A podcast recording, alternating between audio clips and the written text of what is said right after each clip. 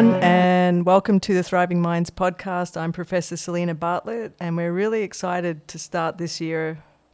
I know we've been through a lot together, and we're looking forward to 2021 being the year where we can just try and seek and look for those opportunities um, that might make a big, bit of difference in the daily life that can lead to, you know, happy, healthy, and strong direction. So today I'm with uh, Emeritus Professor Martin Betts, the founder of HEDx. And we've started a program called Thriving Leaders, Thriving Minds. And today we're going to talk a little bit about coming together and the things that we've learnt over both of our journeys so far in uh, Martin's leadership journey and in my neuroscience journey. And what we've come to learn from each other is that uh, there's so much uh, practical experience tied to now and the new understandings behind neuroscience that can really elevate people's capacity, one for their own leadership, and secondly, for leading their teams and organizations. So, today we want to talk just a little bit about some of those learnings we've had over the last number of decades together um, in our respective work lives and hope that you can benefit from some of that knowledge today. So, welcome, Martin. Thanks for joining us. Thanks very much, Selena. It's a real pleasure to be here, and um, just hearing your introduction there to to what this is about and, and our journey together to this point. I, I can't help but empathise with, with those thoughts. Really, that um, long journeys into careers that all of us might be either embarking upon part way through or or celebrating um, happy conclusions to at different stages uh, are things that we often talk about. It's much easier to connect the dots looking backwards, and from a close to 40 year career in academia and, and executive leadership in universities in the more recent times. Um, even though you and I have known each other a long, long while, to be doing so much work together over the last sort of year and a half, two years, through a neuroscience lens has really helped me understand looking backwards over the issues of leading myself, leading teams, and the organizations that have either thrived or not that I've been part of. I can't help thinking that the principles of neuroscience that I now understand so well through you have got an awful lot to explain about how we all work in our daily lives and in teams and organizations. Yes, and I think the one thing that we really have settled on is the value of education because of what it's brought to our own particular lives. It really does raise all boats. And I've had many people say to me, as if telling someone how the brain works is going to be making anyone's life any different. And what I've come to see is that it does make a difference. It's like learning how to use your biceps in your arm when you're working out that that knowledge of that you actually have a bicep that can be trained is actually incredibly valuable. And I think that for a long time we've dismissed people's capacity to learn more about themselves so they can one become a better leader of themselves and two maybe help their teams become stronger too. So in your experience leading lots of people in large organizations, can you maybe touch on one thing that you've learnt to be incredibly valuable in these kind of arenas? Well, you, talked about it there uh, with education being so important, and having spent a lifetime working in education, I couldn't agree more. I've seen how it transforms lives in so many different ways. I, I wouldn't have had anything like the experiences for me and my family without the benefits of, of advances through education. But you also touched there upon the key aspect of it, I think, that comes out of education and the benefits that, that arise from it. It's not, not only the knowledge or not even principally the knowledge, it's that sense of self awareness. And that's what I've then learned.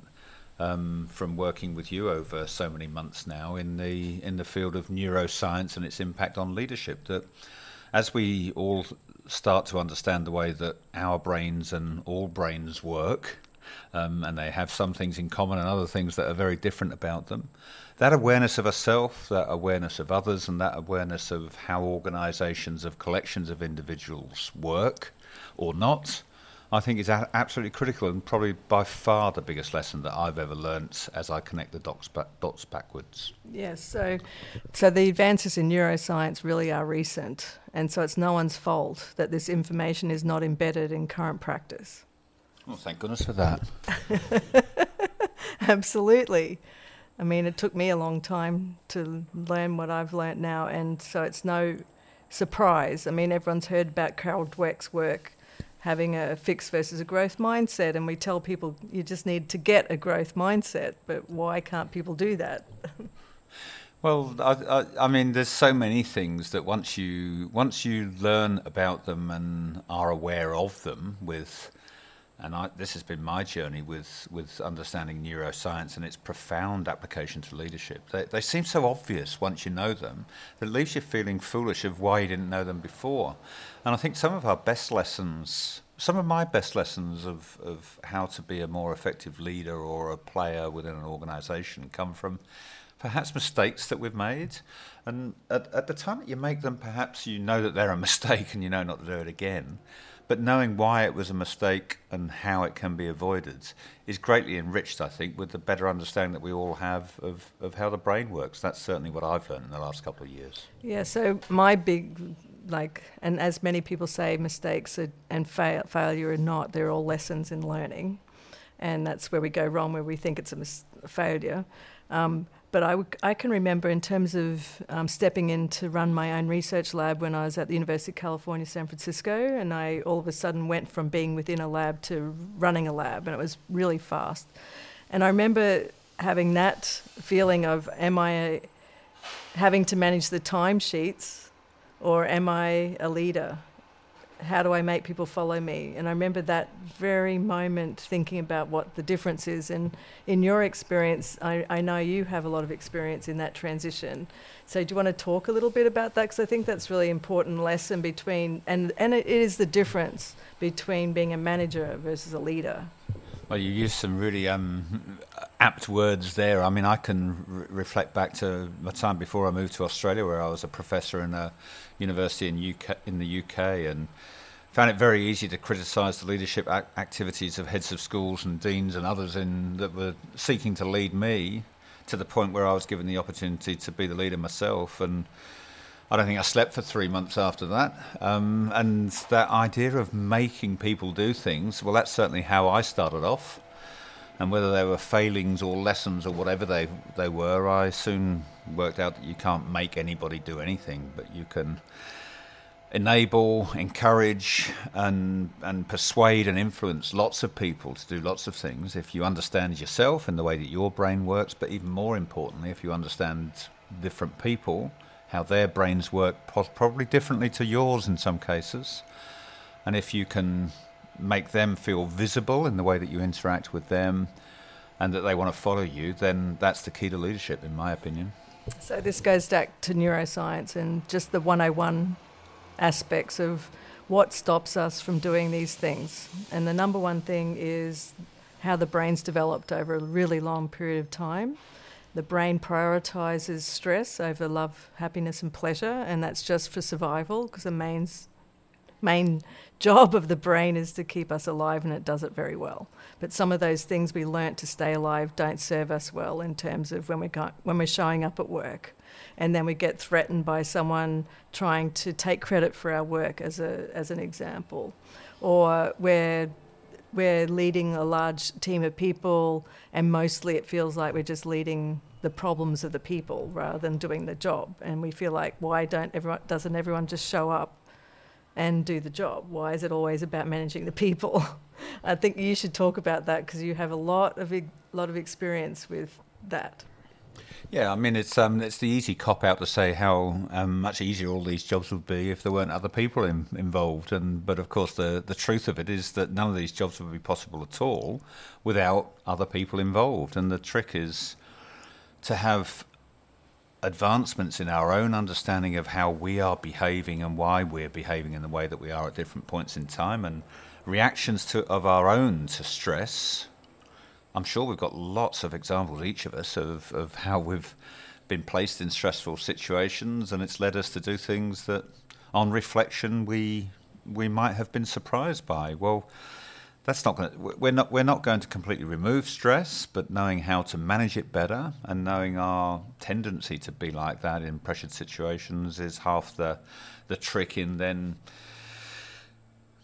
in then surviving in that sort of situation as best we can. If we can make our focus on survival not about ourself and responding to stress, but our, our focus on our thriving, that's such a great word that you use in this series and in all of the work that you bring to, to analysing minds and analysing leadership. We we, we need to move beyond survival and we need to move to really thriving as leaders by being more understanding of our brains and those of others. So I think the, the biggest thing that I've learned um, in the last probably year to um, 18 months is accepting feedback. Um, I personally have struggled very di- with, and being an academic to uh, even though we're meant to really take on criticism because we get rejected all the time in our papers we write and all of that, me personally, I've always struggled with crit- with um, getting and taking feedback in a what you describe, Martin, as the greatest gift. And I'd like to talk a little bit back, uh, just a tiny bit uh, on this segment about feedback, and it comes through asking people questions and that whole empathetic leadership idea that you discuss.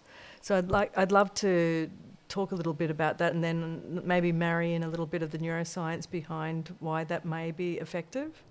Sure. I mean, I one, one of the best experiences I had in leadership development um, that helped me develop my own capabilities in that area was going going away to New Zealand actually to um, a leadership course that that um, I was exposed to, which had a brilliant um, program of of, of arriving without the the armor, as it was called, of your role and your title and prior experiences in your organisation. But you, I turned up as Martin, and met um, 20 others that were were just names of people and personalities. And we worked in syndicates for the period of a week, preparing case study submissions around turning around major corporate, or in this case, it was a not-for-profit situation. And the, the Saturday morning at the end of this week, the last session had, the, there were four teams of five of the 20 people there. And for the Saturday morning, the last session had five hours of one hour at a time, the other four people telling you, as the fifth member of the team, what they thought of you, what they thought your strengths were, what they would like to see more of you. And it was re- described as the, the gift of feedback, and all given that it was a gift, all you could say at the end of all of this feedback, you recorded it and you hopefully took it away and learnt from it, but all you could say at the end of it is thank you. And I think someone being open to feedback um, and willing to um, invite it, to accept it, to not respond negatively, but, but to thank people for it is is one of the two things that you're talking about there.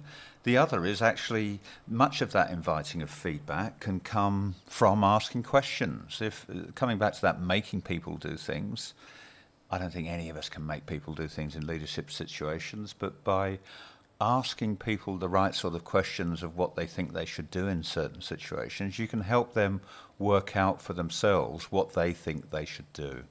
So I think the openness and the willingness to accept feedback as a gift and the um, the technique of of making people visible and making them feel included and empowered and self-made to do things by asking them questions are two of the easiest and most effective techniques that I've learned about how to be a better leader.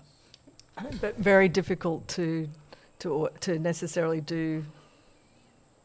Like you have to practice. Well, pra- practice is a great word for the, for for leadership, and a great word for the brain, isn't it? I mean, we, we our brains are like they are. I'm, i I know that you know this much better than me, but they've been conditioned by our practices over however many years we've been practicing with them, and from that that we inherit from generations that have gone before us. So we're not going to be able to ch- change them overnight.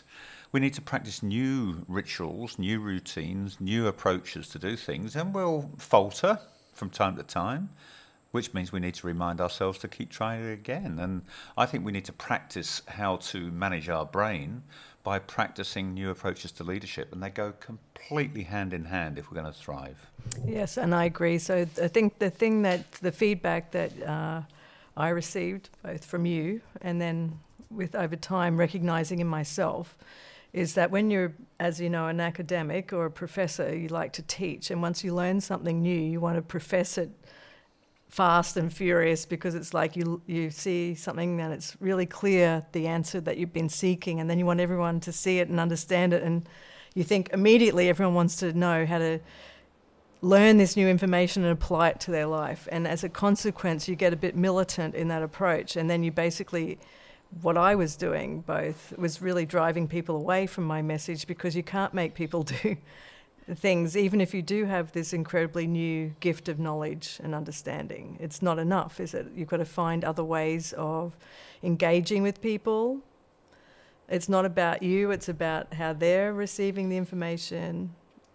That's the greatest gift that you've given me, is for me to see that that approach was not going to work. And also changing around from brain health uh, to something like thriving minds. Because people do want to thrive, but they don't want to necessarily think that there's something wrong with their brain, for example, when there's not. It's just that we've never taught anyone about it, for example. Yeah, I mean, I'm, I'm, I'm, as as you describe some of those issues that you've encountered. I, I, I, go back to some of the experiences I had on my, my course in New Zealand, actually, where approaches to leadership differ from different people, but also can differ from certain people at different points of time to suit, suit circumstances. Uh, and the, the two images that came out of that about my propensity to leadership, which tends to be out from the front and by example, sometimes more than is good for me um, and, and effective for others. Um, so the, for, for any golfers, the analogy may or may not work, but the, the idea that you've got a golf bag full of a number of clubs, and the driver's a great thing to use sometimes, but the putter's a pretty useful thing at other, other parts of the round too. I think I had a, tendency to want to hit it 300 metres I should be so lucky, um, with a driver every shot, and sometimes that wasn't the right option. And and the other um, image that came out of my experience on that course was the way that sometimes the most effective leaders can be those right at the back of the herd, giving little taps on the back of cattle to encourage them to move in slightly different directions. I think, um, you know, that's, that's in quite big contrast to the brave heart out at the front storming, storming across the fields, leading um, big armies of others to follow their example. And that goes down to delegation, doesn't it? Well, it goes down to empowerment. I think it goes down to trust. I think it goes down to all sorts of things that help. And recognizing that some circumstances might call for a driver and a brave heart, and other circumstances might call for a very subtle um, tweak and encouragement of those that are making great strides forward themselves, that maybe they're faltering, maybe they're going slightly off direction there's lots of different ways of leading people, but your own self awareness and awareness of the needs and the strengths and weaknesses of others are very important tools. So, I think from a neuroscience perspective, the thing that we've learnt the most recently is that um, toxic stress has been inherited over generations. This affects the way that we learn because if if we've experienced a lot of it, then it's much more difficult to learn. It's it's very difficult to have impulse control um, which is in the prefrontal cortex, that part of the brain that allows you to say no to yourself. It's the, when you learn to say no to yourself, that's the first step in becoming more in your executive brain, for example. That allows you to lead yourself more effectively. And what we mean by that is when you wake up in the morning, what are you doing? Are you looking for bad news or are you thinking about how lucky you are to be alive? And whatever the brain is, you're consciously driving your brain to pay attention to, is what will happen for the rest of the day, because that's how the brain has been wired. And you talk a lot about this. You talk about l- what your brain's learning over your lifetime, but we now know the brain has already inherited many lifetimes of learning.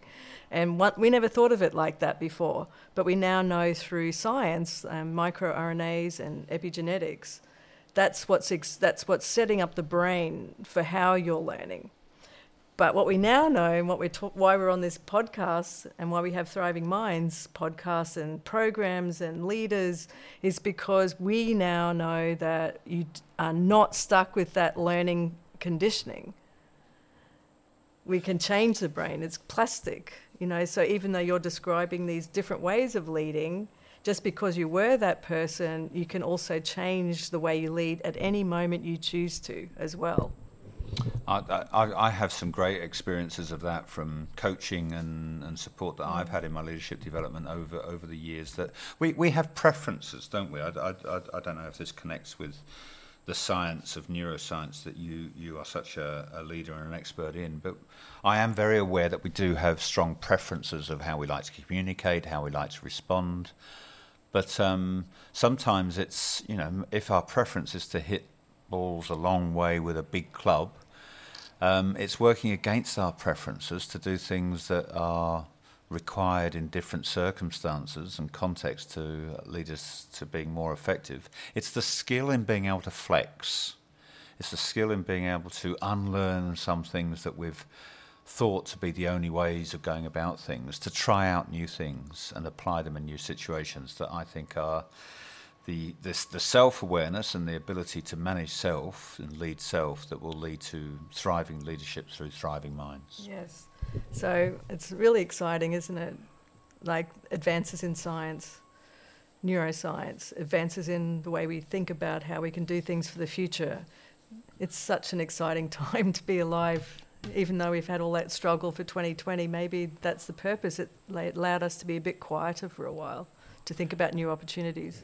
Well, the advancement in technology in this last little while has been incredible, hasn't it? But um, I think the great leaps forward that remain to be made um, are probably even more in the awareness of, of self and the ability to, to lead and manage self. That's um, that's where I can see that when we move to such a remote form of, of working at such rapid pace and pursued it for so long, as, as you and I have reflected on a number of occasions, this has created a huge deficit model in terms of um, some of the pressures that people are feeling and new stresses, but it's also shown us new ways to interact um, socially and technologically and and interchange with each other with the use of technology. And I think that throws a new leadership challenge and a new opportunity for us to learn new ways of doing things.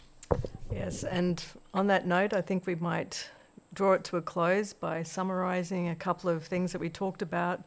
Um, if you're a leader listening, or if you're in a team, or if you're an individual in a workplace, or anywhere, um, all of us have a workplace, whether it's at home or in a company or in a school or university. So, inside leadership is a great way to think about it. As we lead ourselves, uh, people will copy us because that's how the brain works. How we learnt to speak was through mirror neurons. So, you just have to experiment and try. And one thing to try is just try waking up in the morning uh, and looking out the window for a second and thinking of three things you're grateful for is a great way to start, just as an experiment to see how you can redirect consciously your brain. That's, a, that's an inside leadership brain plasticity step you're taking right there. Sounds simple, it is, but it's just not easy to keep it up over time. Um, that's one strategy. The second thing we talked about was feedback and questions, thinking about, uh, you know, as you're becoming more self aware it will make you feel more compassionate to the people you're leading. And a great way to start practicing is just simply ask someone when you go to work, How are you? and mean it and expect a response and then answer. It's not just a flippant, Great, thank you. Really ask your team, What can I do for you today to make your day better? As, a, as an example of a question you could ask, for example. And just watch how your environment changes as you change yourself. So that's another thing. And then learning that you can practice getting feedback, whether it's good or bad. The most important thing is accepting bad, negative, what you feel is negative feedback, and working out how to how to integrate that into your life and listen to it. And, and not all feedback is valuable, but it's a good place to start. I think that feedback and questions is probably one of the greatest gifts that you can give yourself, your family, and your team and your organization, and a great thing to practice. Couldn't agree more. I'm grateful for the chance to have this conversation with you. Thank you. Thank you for coming on. And um, as we keep progressing these conversations over time, it's a learning experience, isn't it? There's no one answer for any of this. It's just experimenting and practice and and time. And all of us need coaching, for example. It's not something that you just change in one second.